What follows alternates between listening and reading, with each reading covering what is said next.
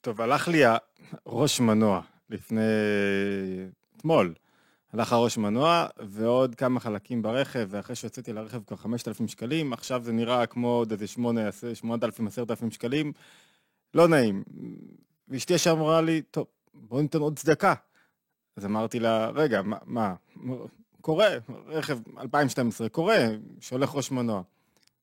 לא קורה שום דבר סתם, זאת אומרת, דברים קורים, אבל לא קורה שום דבר סתם. כמו שיש כסף שאין בו ברכה, אתה מרוויח הרבה כסף, אבל הוא, הוא נעלם מהאצבעות, ויש כסף שיש בו ברכה.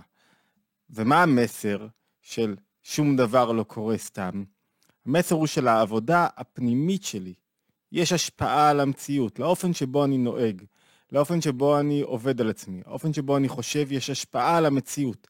כדי להבין את זה, אני רוצה להכניס אתכם לפסוק השני במגילת רות.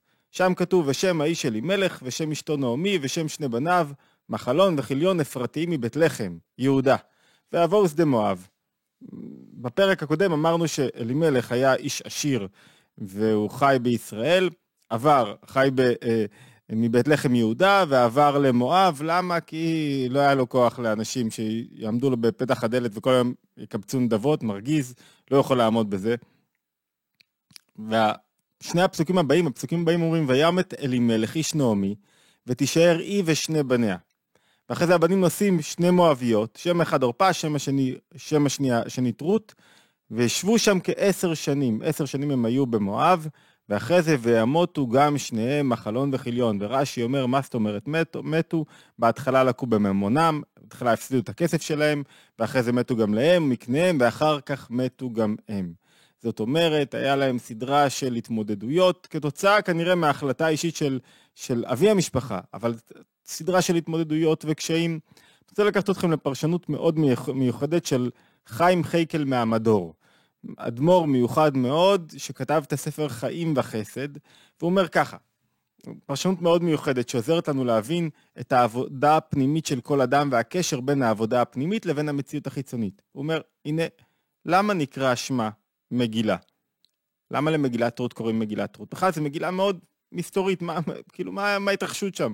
מה ההתלהבות? מה קורה שם?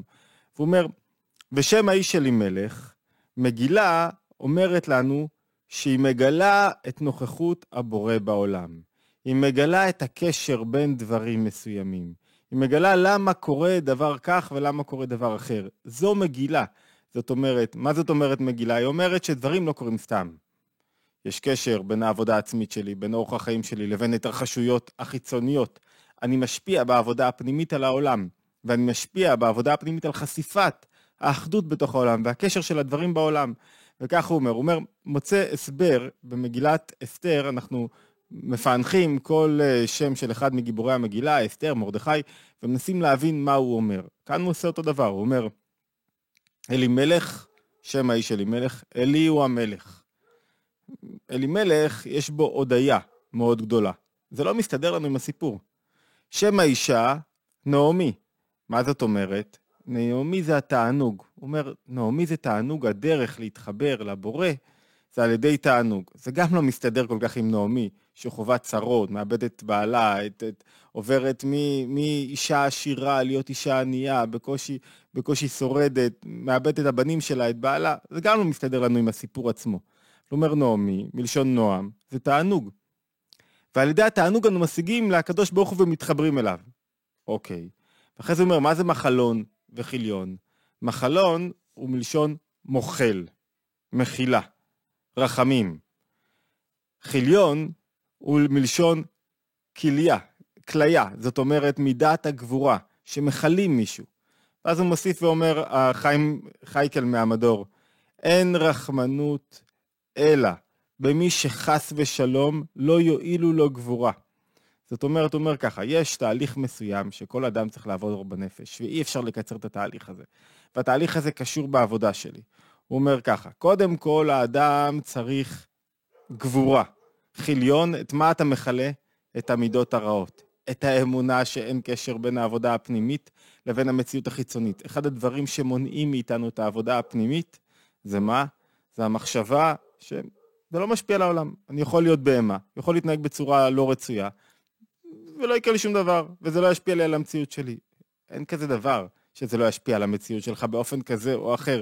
אני לא נכנס כרגע לסוגיה הפילוסופית של צדיק ורע לו, רשע וטוב לו. לא נכנס לזה כרגע, כי אף אחד לא יכול לעשות חשבונות, ויש עוד סדרה של הסברים לגבי הסוגיה הזאת. נכנס לגבי העבודה הפנימית.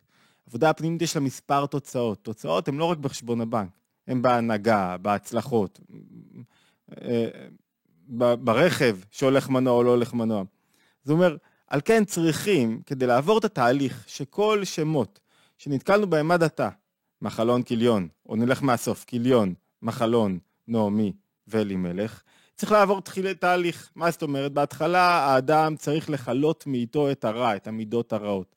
להתמודד עם הרגשות הלא רצויים שלו, להתמודד עם החסמים שלו, להבין את עצמו טוב יותר, להבין איפה הוא עסוק בעצמו. אחרי זה, אחרי חיליון, עוברים למחלון. בעצם הוא מתאר תהליך הפוך של גילוי שמות מגילת רות, והתהליך ההפוך מתאר את התהליך האמיתי שאדם צריך לעבור בנפש שלו.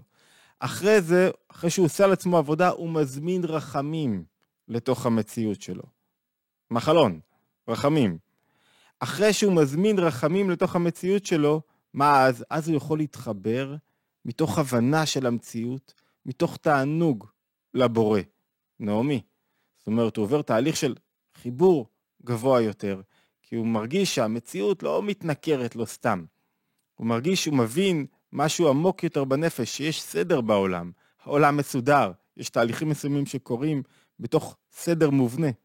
אחרי שהוא קלט את זה, אז יש לו, הוא מגיע לאלימלך, שאלי הוא המלך, שהבורא שלי הוא בעצם המלך, אני ממליך אותו על כל מציאות חיי.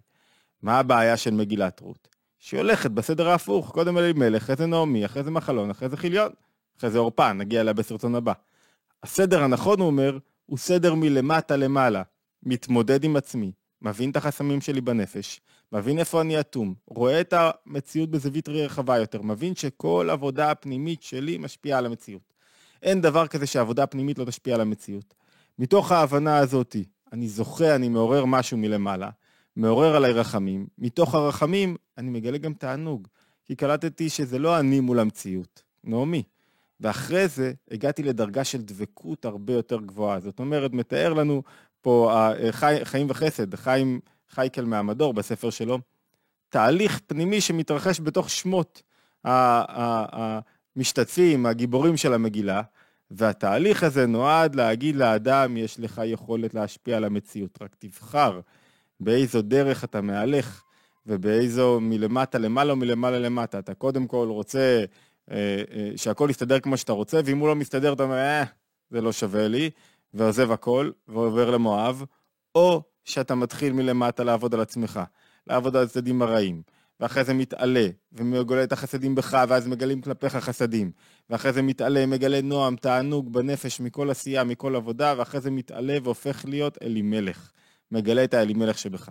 מהתבוננות יומית, מזכיר, אנחנו עכשיו בתוך מגילת רות, עושים סדרת תובנות על מגילת רות, אה, תובנות שנוגעות בנפש כרגיל, מוזמנים להירשם לערוץ, לשתף, להשתמע בהתבוננות היומית הבאה.